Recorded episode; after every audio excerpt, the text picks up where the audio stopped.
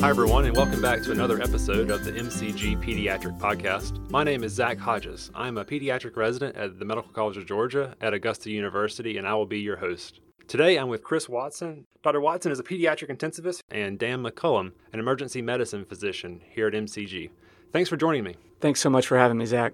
Hi, Zach. Hey, everyone. I'm really excited to be here and discussing uh, D K A, uh, diabetic ketoacidosis, today. Uh, this is a really common pediatric presentation in both the emergency room and I C U. Let's start with a clinical case. All right, so you're working a shift in the peds emergency department when an eleven-year-old boy with no significant past medical history is brought in by E M S with nausea, vomiting, abdominal pain, increased work of breathing, altered mental status, and increased urine output. Blood glucose en route was listed as high, with the glucometer being unable to give you a specific number. Doctor Watson, what are your initial thoughts when evaluating this child with likely new-onset D K A? So let's start by looking at the clinical findings in this case. One of the first things we notice is that this patient is presenting with several of the typical signs and symptoms of D K A. These include drowsiness, abdominal pain, deep sighing respirations, which we also know as Kussmaul respirations, polyuria, and hyperglycemia. If we took additional history, we might also find that there was recent weight loss and polydipsia. On physical exam, we might also expect to find evidence of dehydration and tachycardia. So to answer the question, as I'm conducting my initial PALS evaluation of this child, some of the initial concerns that I might have would be about first establishing adequate I V access, ideally with two separate peripheral I Vs, then starting my fluid resuscitation and to begin thinking about volume repletion. Next, I'm thinking about starting a continuous insulin infusion with a focus on avoiding hypokalemia. And to help us out along the way, we may also send some basic labs, including chemistries, a blood gas, an H and H, a urinalysis, uh, and other labs as they're available. And then finally, I'm trying to keep an eye out and looking out for the more rare, but potentially life-threatening complications associated with D K A, such as cerebral edema or occult sepsis. I really want to encourage my more junior colleagues to be vigilant and look out for possible new presentations of D K A. Frequently, these patients don't have a prior diagnosis of diabetes. Subtle symptoms such as malaise or polyuria are frequently the only symptoms.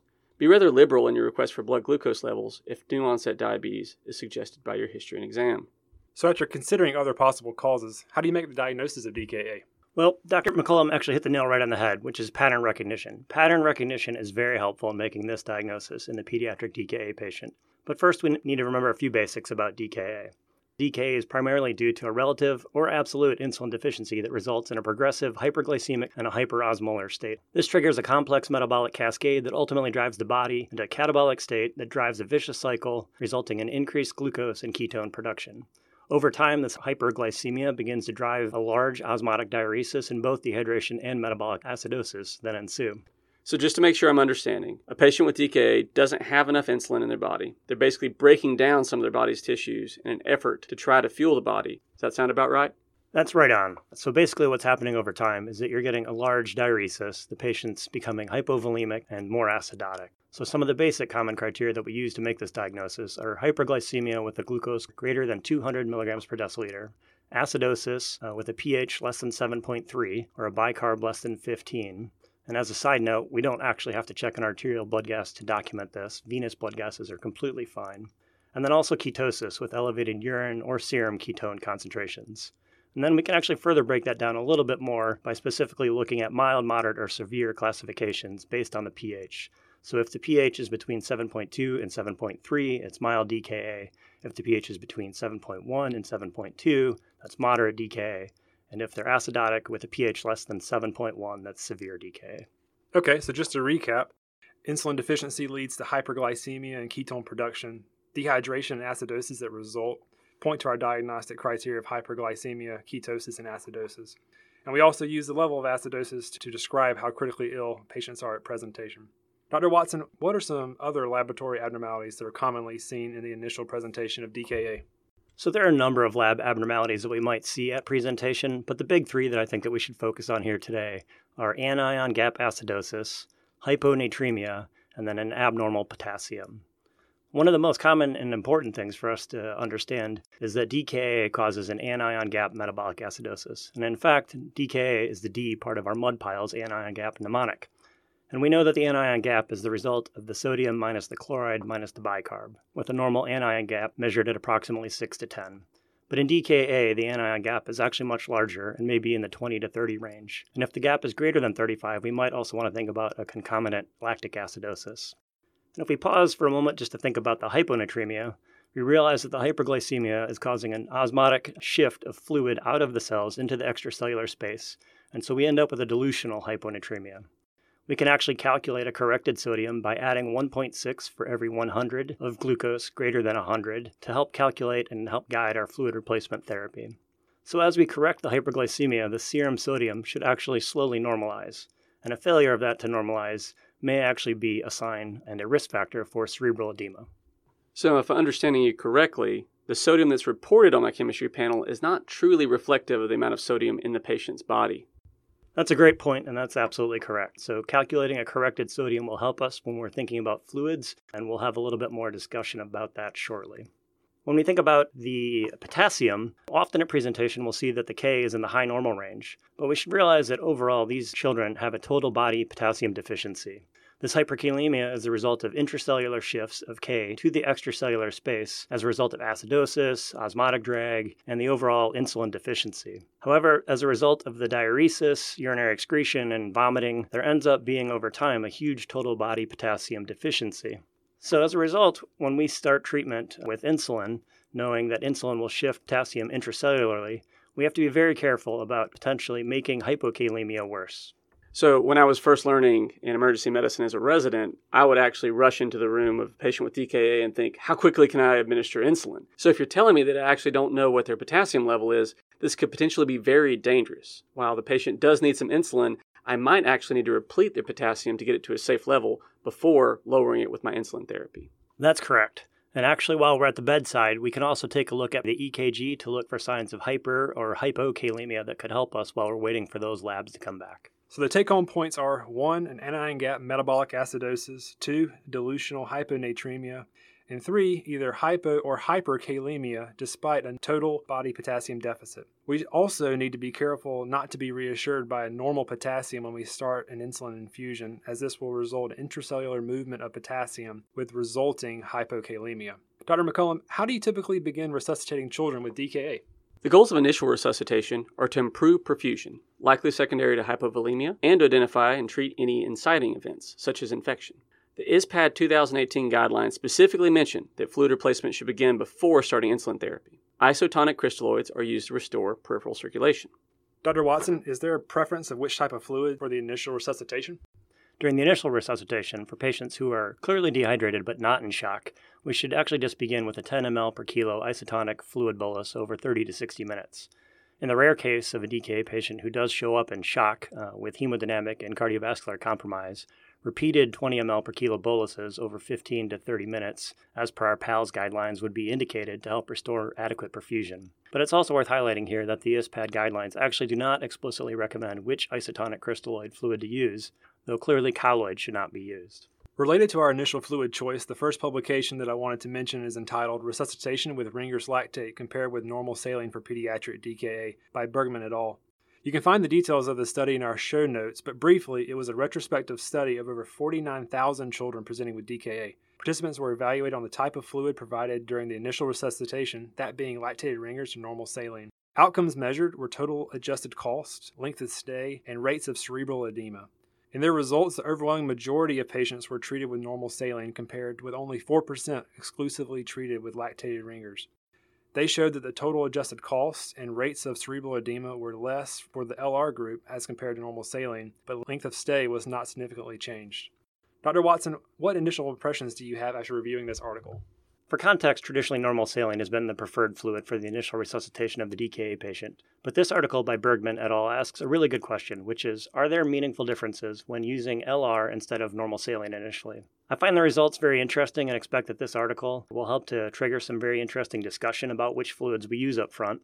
At a minimum, we should actually be aware, though, that normal saline is isotonic to plasma, but leads to a normal anion gap hyperchloremic metabolic acidosis over time, which is one of the common complications that we see of resuscitation of D K A patients once they make it to us in the I C U. Alternatively, L R is considered a balanced solution, but is relatively hypotonic due to a lower sodium content, and it also contains lactate that's metabolized to bicarb, which has further implications in the D K A patient. That said, the study looked at ten years of data and had a large study population. I think its biggest limitation was that the use of L R was infrequent, and it's possible that patients at the greatest risk of cerebral edema preferentially received normal saline, as the authors weren't ultimately able to control for that. So I don't think this article completely settles the debate about which fluid to use in the initial resuscitation, and I don't think it'll be the last study that we see looking at this question, but I do think that we're now more likely to see the use of L R for the initial resuscitation of D K A patients. So personally, I like lactated ringers a little bit better, even though the evidence is very low quality at this time. I think either crystalloid is justified. What's far more important than exactly which type of isotonic fluid you use is that you have an agreed upon institutional protocol. This isn't a good time to cowboy it up and just do your own thing with D K A. You should have an agreed upon thing that everyone in your group is doing to make sure that you're all on the same page. So after initial fluid resuscitation, how do we continue to replace our patient's fluid deficit? So we need to keep in mind uh, our ultimate goals with the fluid management of the child who is in D K A, which is ultimately to provide both ongoing maintenance needs plus replacing their fluid deficit at an even rate over twenty-four to forty-eight hours. The fluid choice itself should be something with a tonicity in the range of half to normal saline and needs to have adequate potassium as K C L, K F O S, or K-acetate. If the K is low from the start, we can add it after the initial fluid resuscitation. Otherwise, we usually defer adding the potassium until we're starting the insulin infusion, as we mentioned earlier, knowing that the insulin will drive the potassium down by shifting it intracellularly. If the patient is hyperkalemic or has E K G findings of hyperkalemia with a K greater than six, we may actually even wait a little bit longer to start the potassium in the fluids, and at least until some urine output is documented.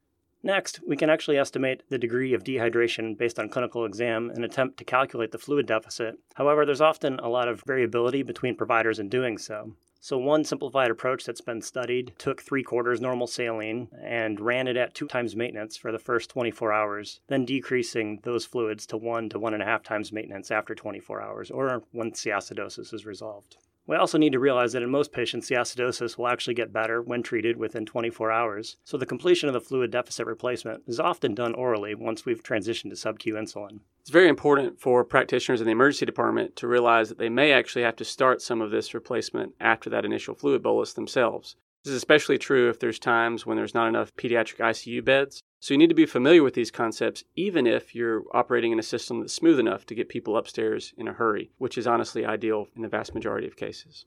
Given the variability of fluids used in both the E D and the I C U, this will be a good opportunity to include the second article. It's titled Clinical Trial of Fluid Infusion Rates for Pediatric D K A by Kuppermann et al. And the PECARN D K Fluid Study Group. It was published in the New England Journal of Medicine in two thousand eighteen. This was a randomized controlled trial that examined the effects of the rate of administration and the sodium content of I V fluids on neurologic outcomes in children with D K A. Children were randomly assigned to one of four treatment groups in a two by two design. All patients first received ten milliliters per kilo of normal saline and then were randomized to a ten percent body weight rehydration over twenty-four hours or five percent body weight rehydration over forty-eight hours.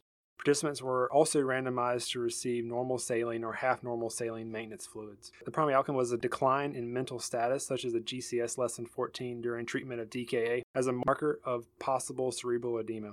They included over one thousand three hundred cases of D K A in their analysis. Researchers found that neither the rate of administration or the sodium chloride content of I V fluids significantly influenced neurologic outcomes in children with D K A. Doctor Watson, what are your take-home points from this study? This study was a well-done prospective R C T looking at acute and long-term neurological sequelae in children treated with slower versus more rapid fluid administration using either half-normal or normal saline.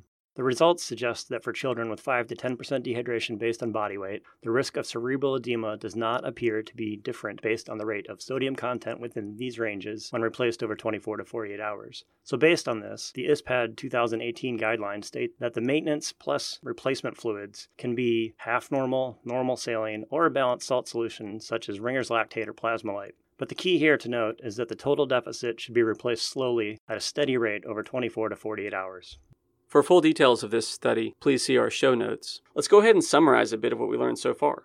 Make the diagnosis of D K A with a blood sugar of greater than two hundred, a pH of less than seven point three, an elevated anion gap, and some sign of ketones in the blood or urine. Second, replace fluids prior to starting a patient on insulin.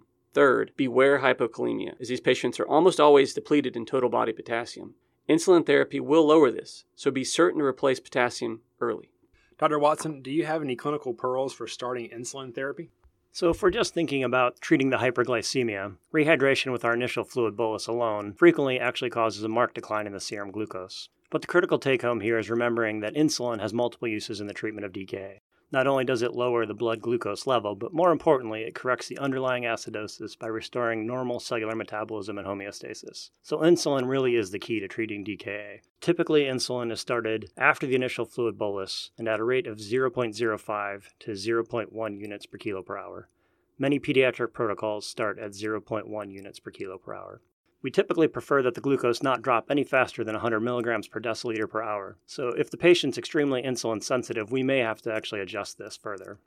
Another key point here is that there is no need for an insulin bolus. In fact, the rapid decline in the glucose as a result of an insulin bolus may actually increase the risk for cerebral edema.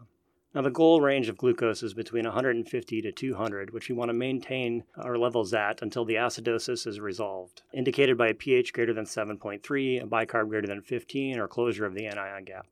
So to help us along the way, we may want to make sure that we check point-of-care glucoses hourly and that we check electrolytes as often as every few hours. To get to this point, as the blood glucose falls, once it reaches a level below three hundred, we may have to go ahead and start glucose uh, in our I V fluids.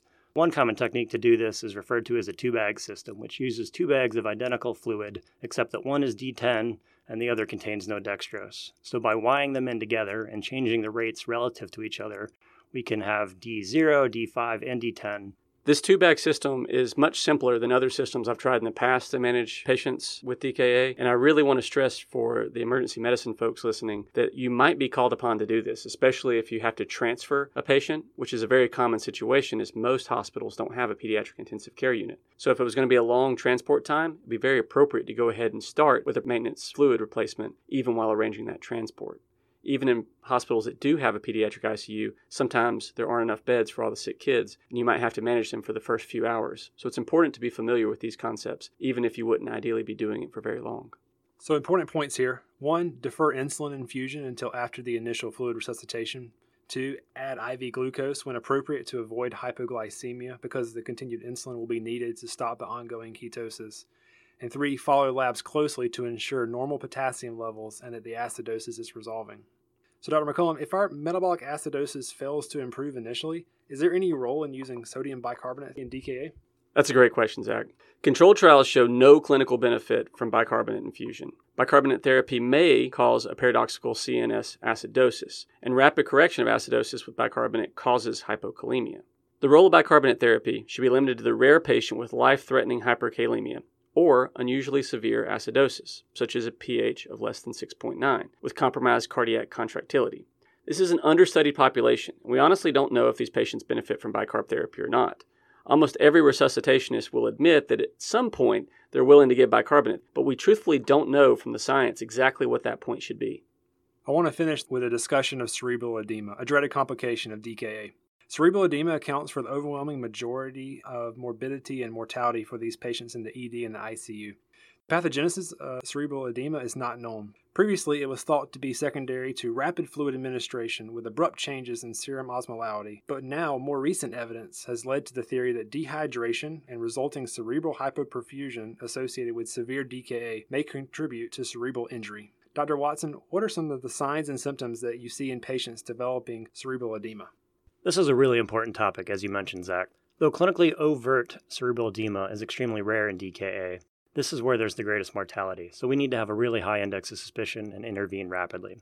Symptoms may first start as nonspecific complaints, such as headache, and then progress to irritability, confusion, and an overall decline in neurological status with a G C S less than fourteen. We may find evidence of papilledema or cranial nerve palsies, which are very concerning on exam.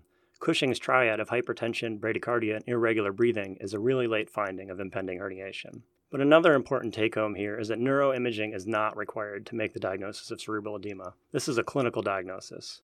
Now, from the epidemiologic perspective, we know that cerebral edema is more common in younger patients, especially with new-onset diabetes or with longer duration of symptoms. Cerebral edema is extremely rare after adolescence. Other risk factors include greater hypocapnia, increased B U N, and again, more severe acidosis at presentation.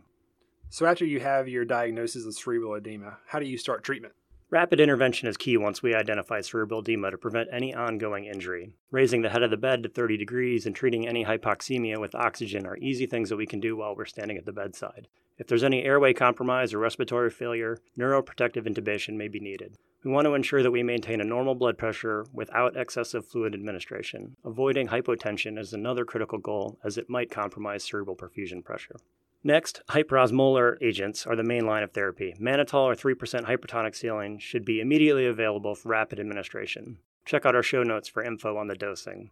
Once we've stabilized a child, neuroimaging may then be considered to further evaluate for any other potential causes. But again, this is a clinical diagnosis, and neuroimaging should not delay any of our treatment.